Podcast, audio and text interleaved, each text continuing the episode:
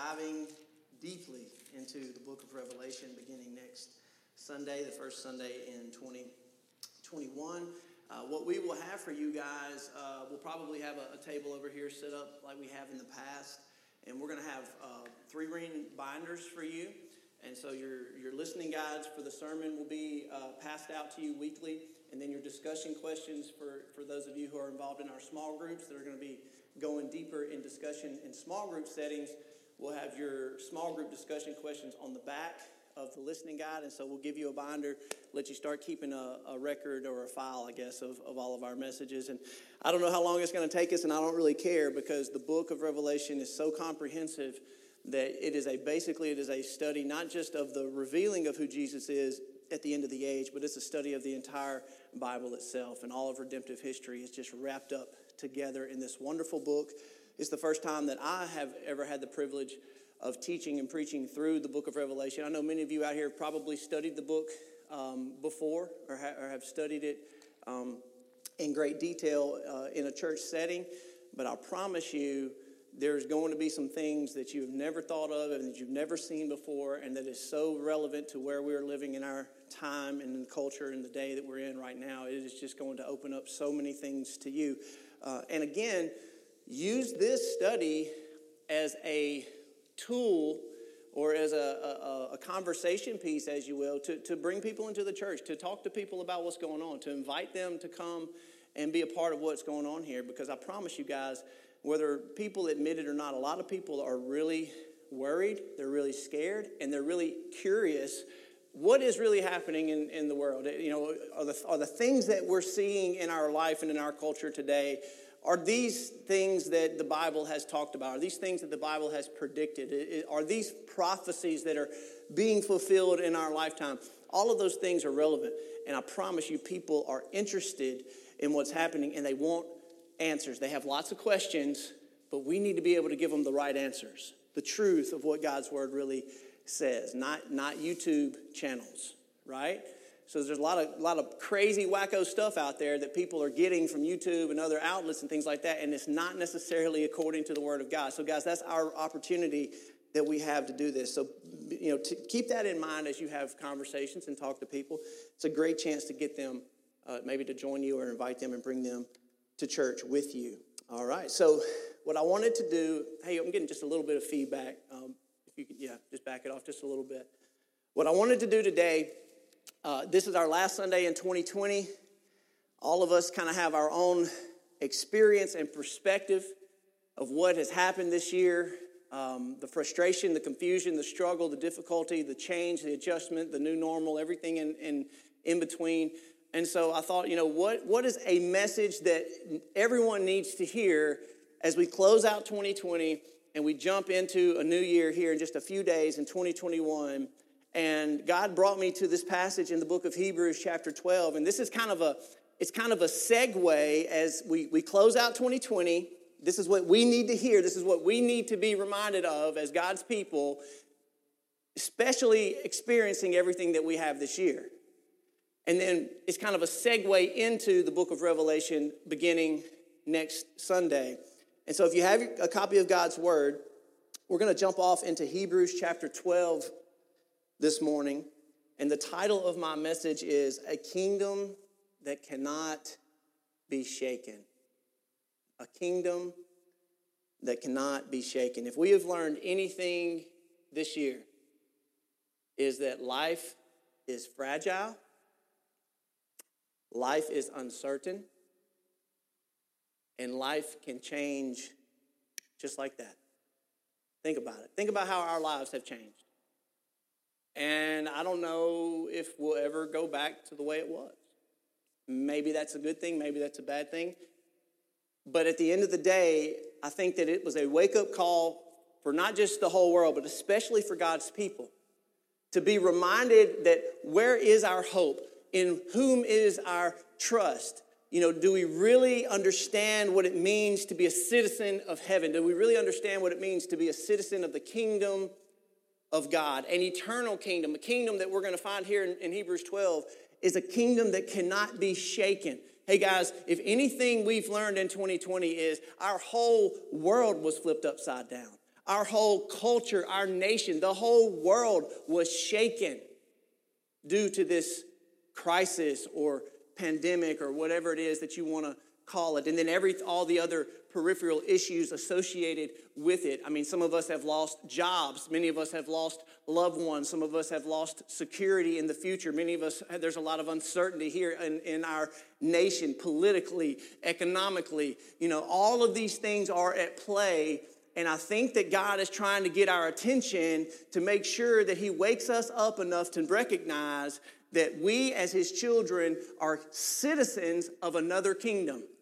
Now, listen, I've told you guys this before. I love the United States of America.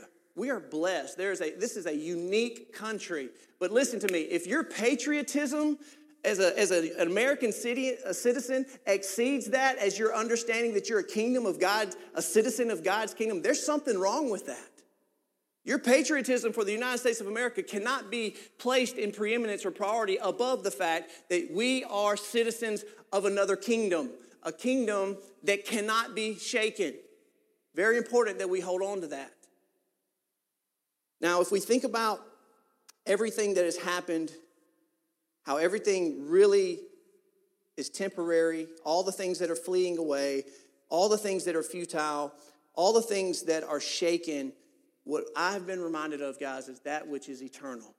Only that which is eternal will last for how long? Forever.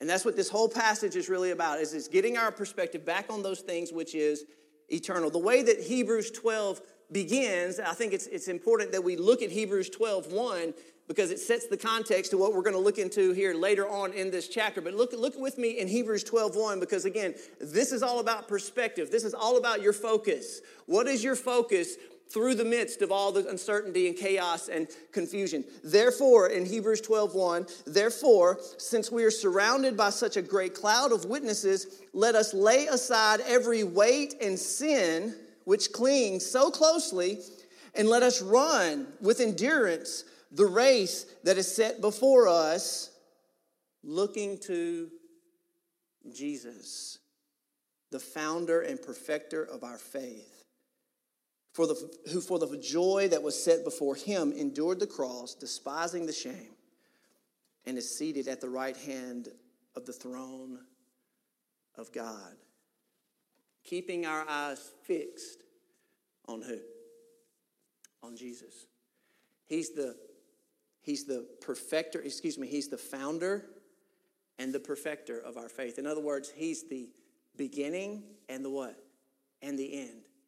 He's the Alpha and the Omega. He's the first and the last. That's who Jesus is.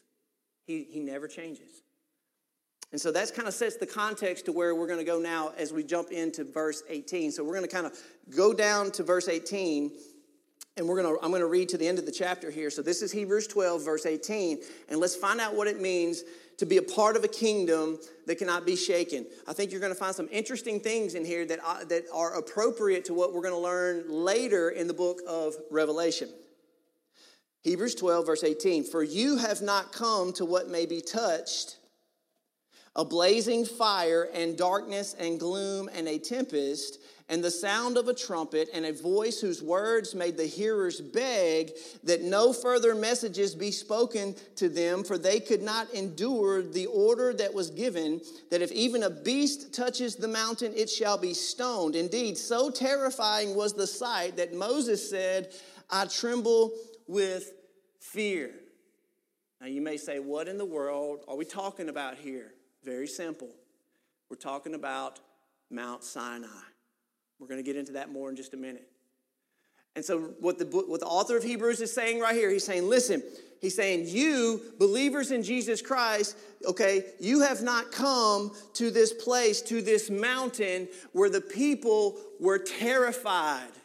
And we we are going to read the account here in just a moment. But just to remind you of what happened when the Lord descended upon Mount Sinai, the people were so afraid they begged Moses, please don't let the Lord speak to us anymore unless we what? Die.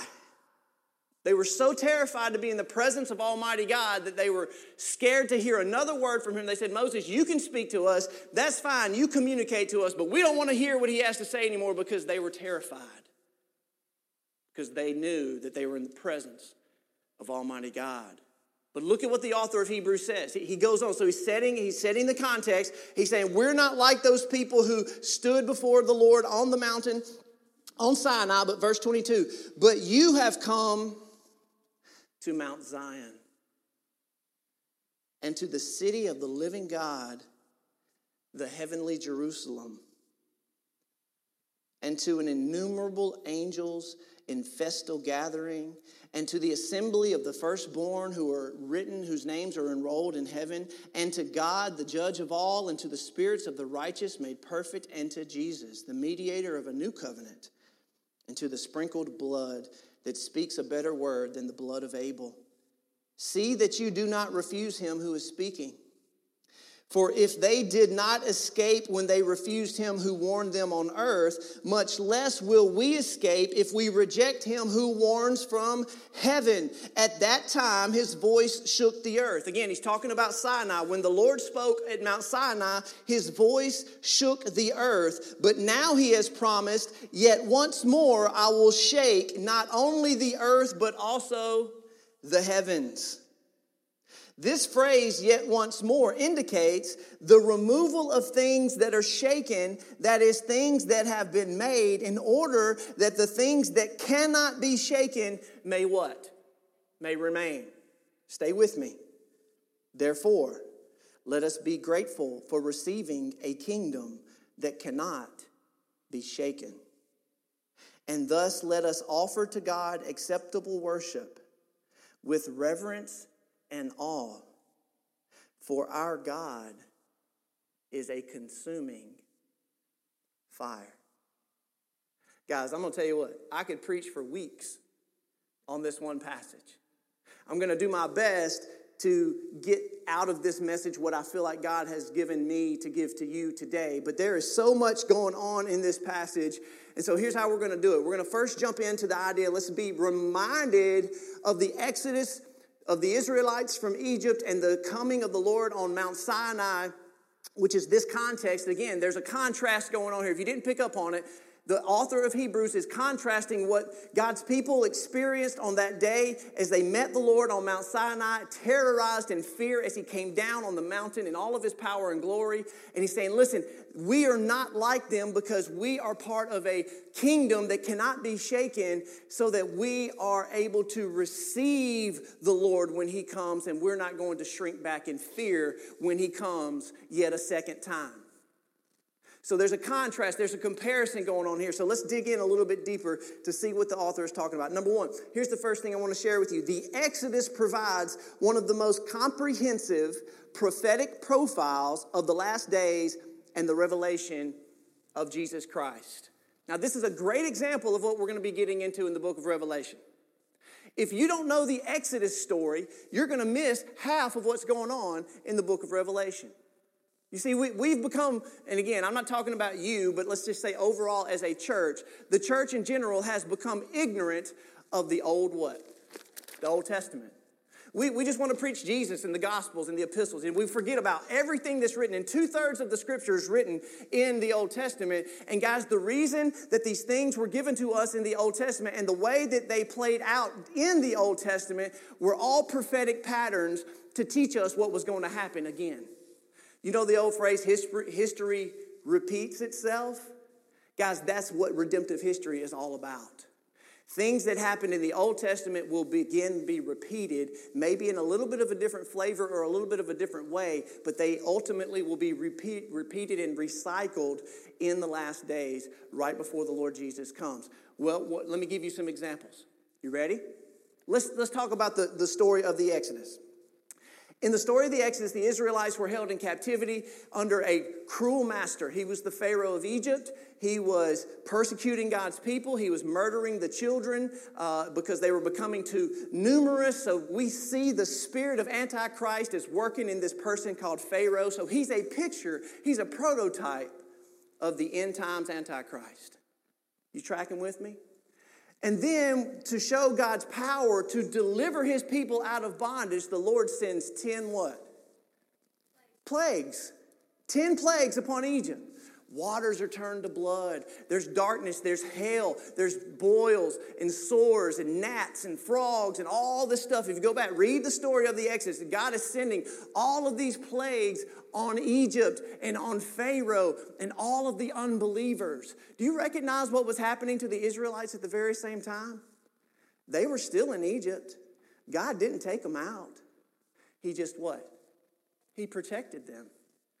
The same plagues that were being poured out on the Egyptians to harden Pharaoh and to prove who God was to the Egyptians and to Pharaoh, who's again a type of Antichrist, he's protecting all of the Israelites from this very same plagues. Guess what, guys? When you read the book of Revelation, what do you find? You find things like bowls and seals and trumpets, all of these plagues. And do you know what's interesting? When you begin to look at the plagues in the book of Revelation, many of them, if not most of them, mirror the plagues of what? Of Egypt in Exodus. They're a mirror. Why do you think that is? Because God's trying to give us some kind of a clue in the, in the Exodus story about what's going to happen again in the last days during the Great Tribulation. In the same way that God protected his people through those plagues, he's going to protect us through this period called the Great Tribulation. You've got all of these parallels that are running here. Guess what? There were two witnesses that stood before Pharaoh Moses and Aaron. Guess what we find in Revelation chapter 11? Two witnesses testifying, sharing the gospel, preaching before the beast. You see, there are false prophets in Egypt who can perform some of the same signs that Moses and Aaron were performing before Pharaoh. What do we find in the book of Revelation? The false prophet performing what? Miracles and signs and wonders, deceiving the whole world through these powers. Do you see the parallels? These things are amazing when you begin to break down and look at them in depth. Now, again, I don't have time to go into every single detail, but those are things that we will dig deeper in and investigate as we begin to study the book of Revelation. The second thing is let's look more specifically about the holy mountain, Mount Sinai. Now, remember the story. God delivers Egypt, excuse me, God delivers the Israelites. He, Pharaoh finally says, Let them go, get them out, after the firstborn of, of all of Egypt was killed.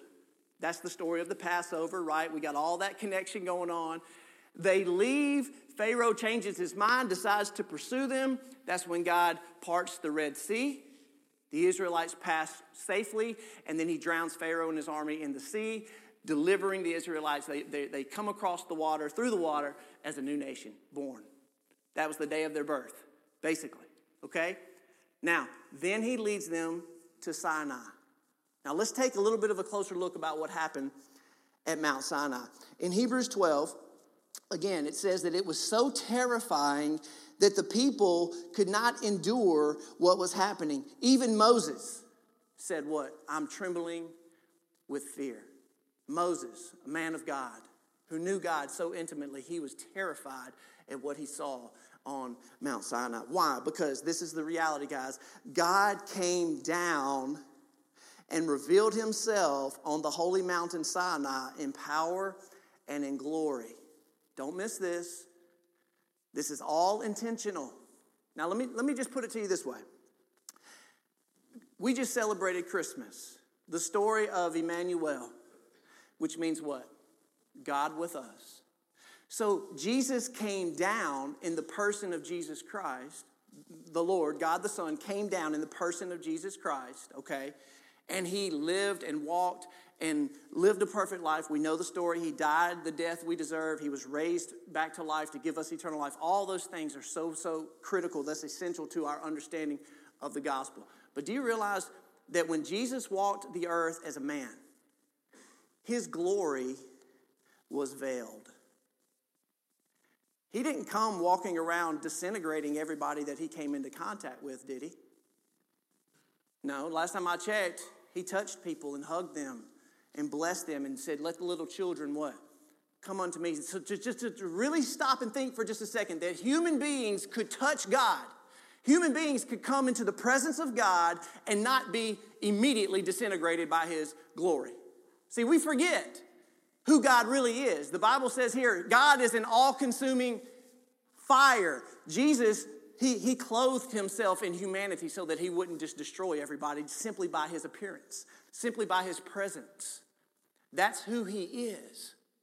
But guys, we forget what happened on Mount Sinai. When you go back and read the Old Testament, there has never been another account where God openly made himself visible in all of his power and glory than he did on that mountain on Sinai. Now, even on Sinai, there was some of his power and glory was still contained because had he not contained his power and glory, all the Israelites would have been what? They would have been killed. They would have immediately died in his presence. We forget how powerful and amazing and glorious God really is. So he still contained and veiled his glory in some way, but it was still such an amazing display of power and glory that the people didn't want to have anything to do with it. They were terrified. They wanted to run and hide. Think about that for just a second. Never again in history has that happened, but it's going to happen a second time. And that's when Jesus Christ, what?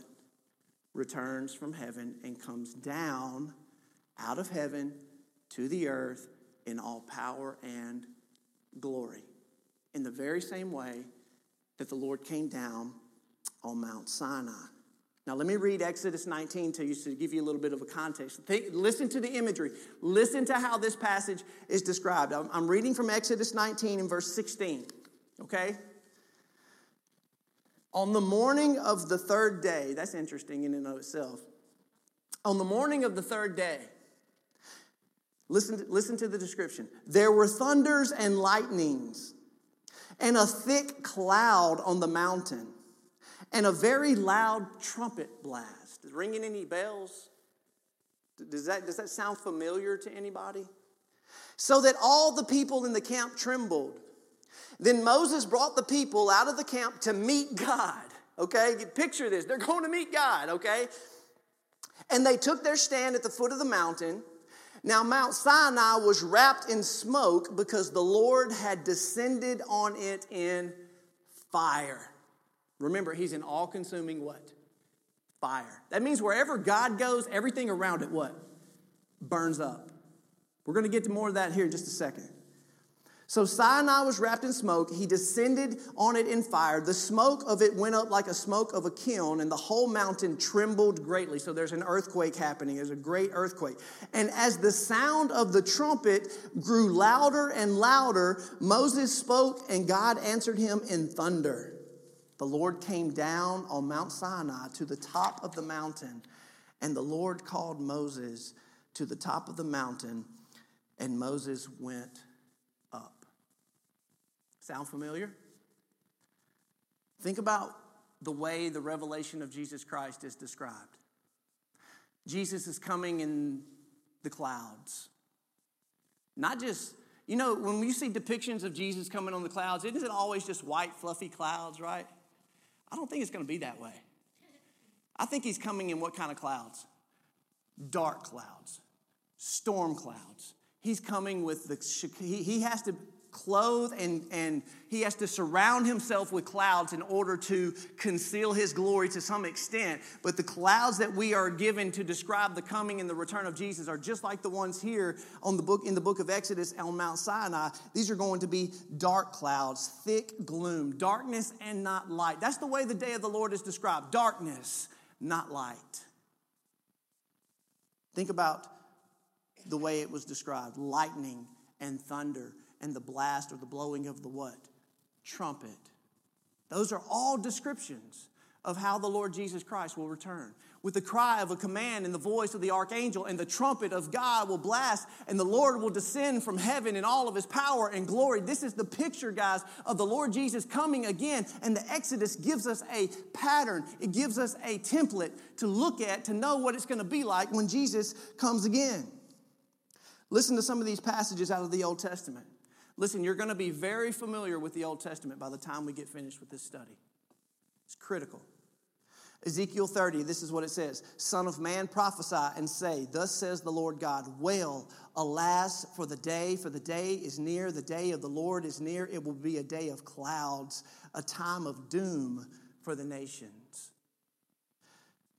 The next passage I want to share is out of Zephaniah. Listen listen to this passage. The, the, the language here is just it's, it's so strong. The great day of the Lord is near, near and hastening fast. The sound of the day of the Lord is bitter. A mighty man cries aloud there. The day of wrath is that day.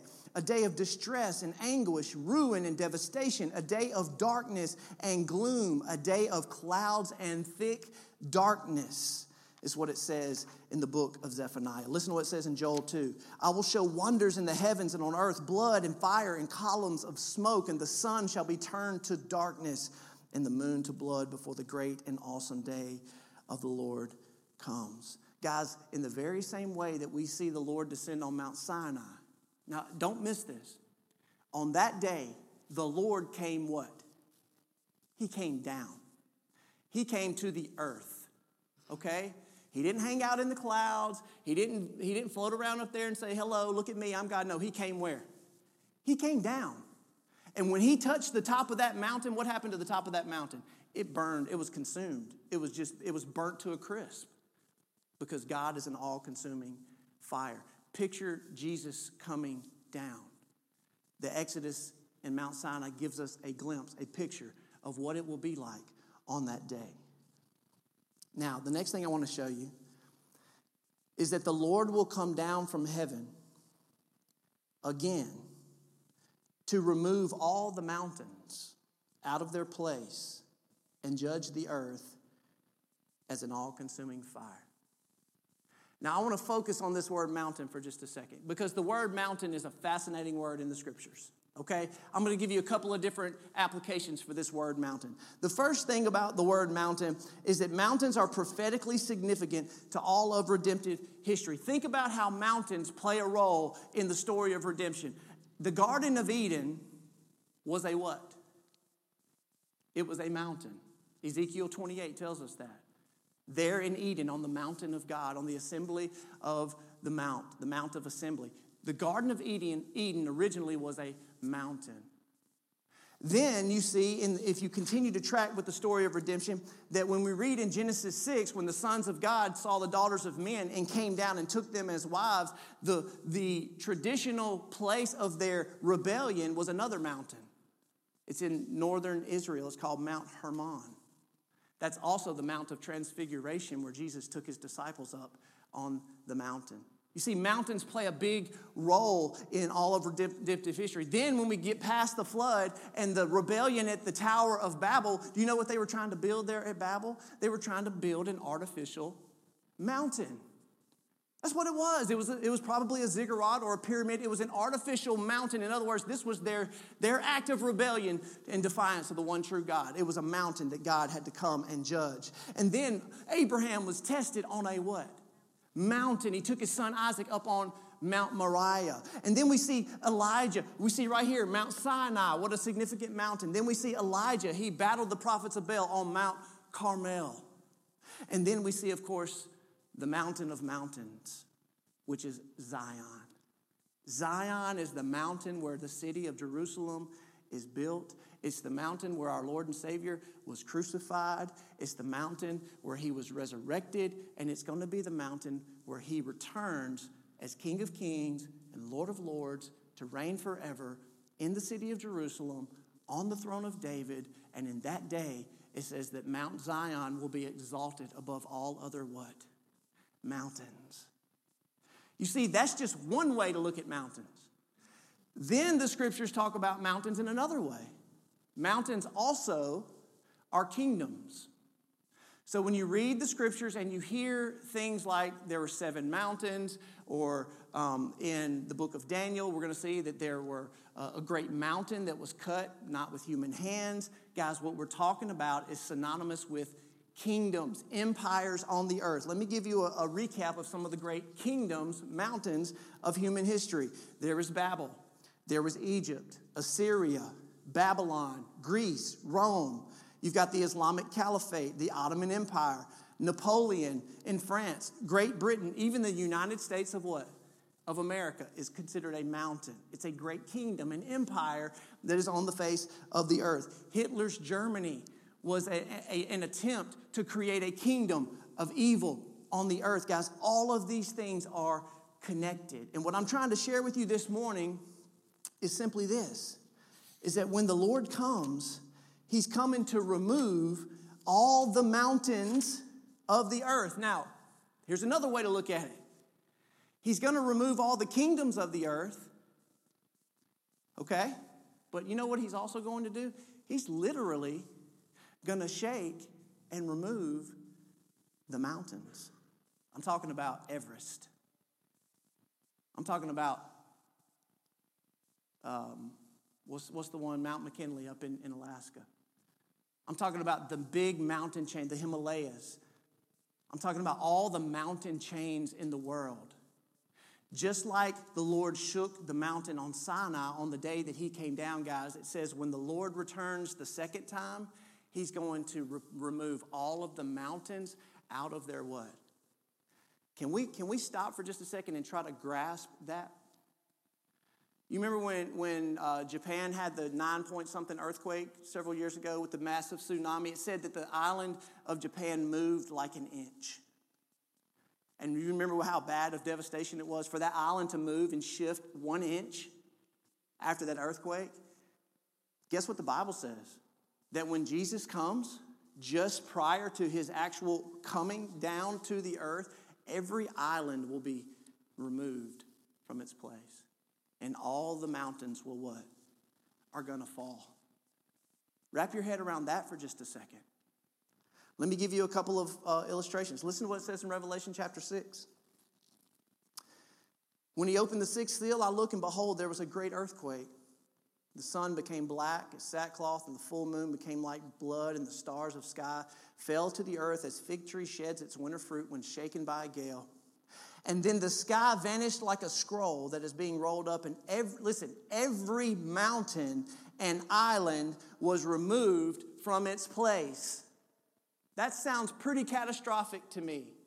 What would happen to our world if every mountain and island was removed from its place? It's devastation. Like, like that's it. That's the end. Okay, are you tracking with me?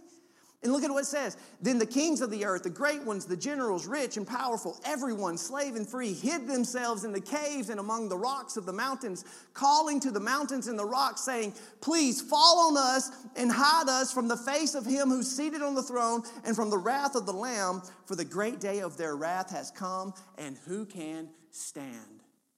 That's a big question that we have to answer. Who will be able to stand on that day? I could read so many passages of Scripture that, that paint the very same picture. Let me just give you a couple more. Isaiah 24.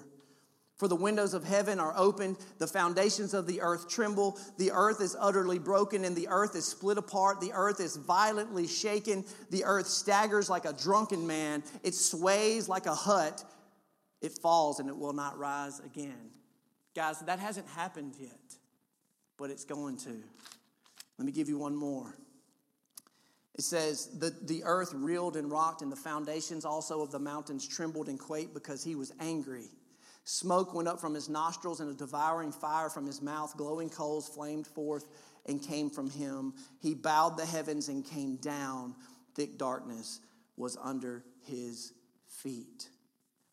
Guys, this is what I'm talking about.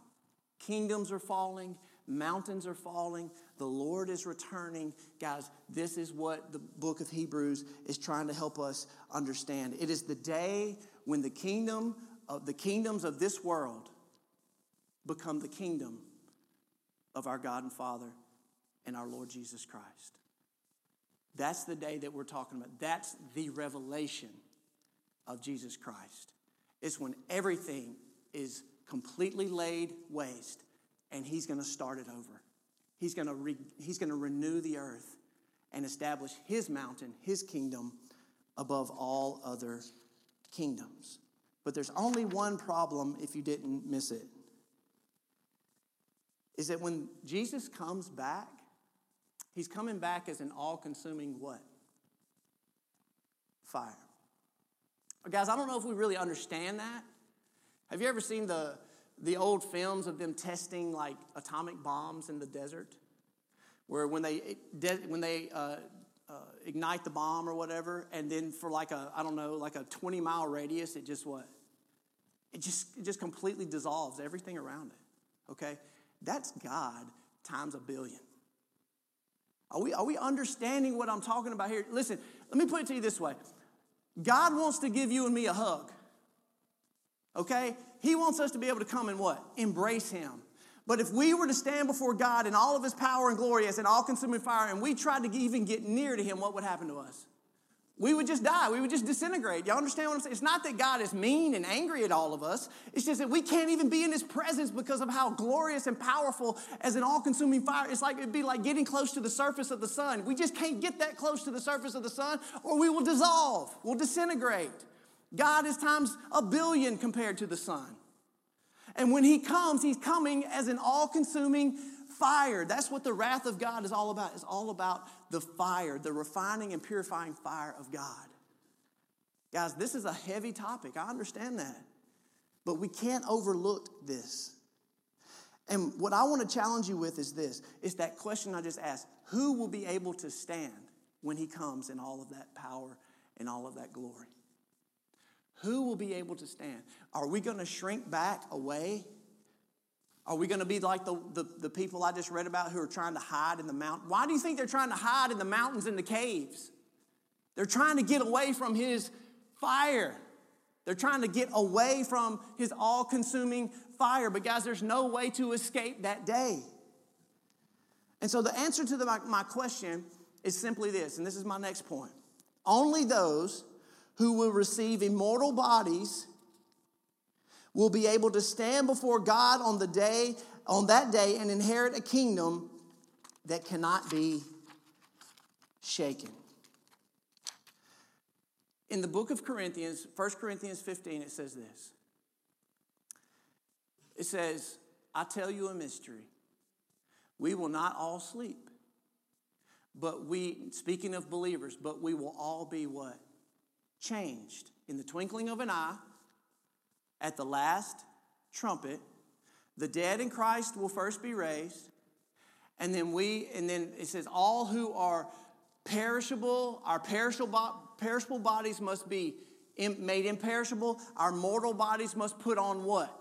Immortality. Here's what I'm trying to get to you. Understand this. Unless you have a resurrected body and you receive an immortal body, by God on the day of his coming, which is the day of our resurrection, you're going to burn in his fire. The only way you can stand and escape the judgment of God is if you receive a resurrected what? Body. Because our bodies right now are not fit for the kingdom of heaven. That's why we have to receive new what? New bodies. And when we receive new bodies, guys, God's fire will not kill us we will be able to stand. That's what is most important. That's the only thing that matters. And the only way you can be guaranteed to receive a new body and to be clothed with immortality is if you have your faith and trust in Jesus Christ and you have been born again and that you are promised to receive a new body on the day that he what? On the day that he comes. And then we who, who are able to pass through the fire, because don't, hey, don't, don't get me wrong, guys everything and everybody has to pass through the what? Through the fire. Everything you've ever done, everything that you've ever said, every, everything that we've ever built, any, anything that we've ever put our hands to, everything's going to be passed through the fire to be tested, and that which emerges on the other side is that which will inherit the kingdom of God. Everything else will be burned. Okay? That's what I'm talking about. And so, if you're going to be here and inherit a kingdom that cannot be shaken, then you better make certain and sure today that you have been given a promise that you will receive a new body on the day that the Lord Jesus returns. If you don't, you're in trouble. You're in trouble. Now, I'm going to say this last thing before I ask our praise team. I tell you what, our praise team, y'all come on up. Because, I mean, again, I've, I've got so many things I could say, but I just want to end on this one thing.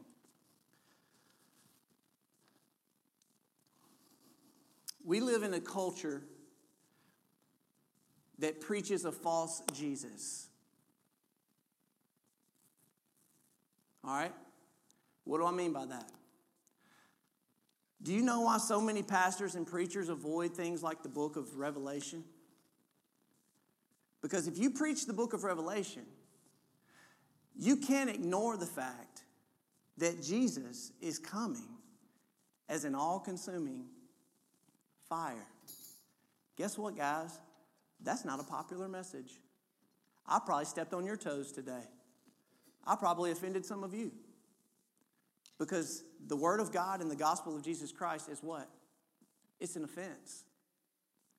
And the only way that other preachers and pastors and churches can preach a half representation of Jesus is to ignore books like the book of Revelation. Because we can preach the Jesus of love and grace, and He's our friend and He's our buddy, and He knows what you're going through, and everything's good. He understands you. Listen, guys, that's only half of who Jesus is. We can't just preach Jesus is the lamb. He's also what? He's also the lion. We can't just preach Jesus as the, the suffering servant. He's also the conquering king. You see, he is both. And when we ignore the Bible and when we, we ignore the other side of Jesus at the expense of one, guys, we're not preaching who Jesus really is. And that's why the book of Revelation is neglected, and that's why pastors stay away from it, because they are too afraid of what man's going to say or what man's going to think of them than they are of what God thinks of them.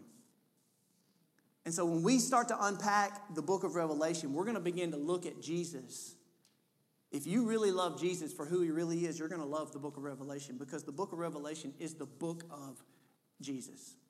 It's the revealing of who he really is. And so, guys, we're going to go head first into this book, and it's going to open up your eyes to the fact that we better be ready. We better be ready for his coming because everybody has to pass through the fire. And only those who have received immortal bodies in the resurrection of Jesus Christ, only those will endure and come to the side. Okay? So take that, process it however you want to, and be prepared next week because we're fixing to jump in with both feet, and I'm very, very excited what God has to teach us through this next year. All right?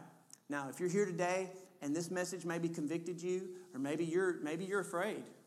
Maybe you don't know if you're going to pass through the fire and be able to stand on that day. Listen, guys, why, today's the best day to give your life to Jesus. To, what better day could it be for you to come to know Jesus than today? Today is the day of what? Salvation. Don't wait for tomorrow. Don't wait for next week. We don't know nothing. None of that is guaranteed. There's only today. So, guys, if you're here today and you want to talk to me and you want to seek counsel, or maybe you want to come and trust Jesus for the very first time, I'll be right here as we sing our last song. Amen. All right, let's all pray together. Father, I want to thank you that you have made us citizens of a kingdom that will not be shaken. That on the day that you come, Jesus, Zion, the mountain of God, will be lifted up above all other mountains, and all the nations will come to you to pay you tribute as the King of Kings and Lord of Lords. Lord, prepare us to be ready to face whatever it is that we may face in 2021 but more than anything, God, I pray that every person in this room, that their hearts and their souls are secure, that they have received you as Lord, and that they know on that day that they will stand and they will not shrink back at your coming. Lord Jesus, have mercy. Help us to be faithful, and you may get all the glory. In Jesus' name I pray. Amen. Hey, guys.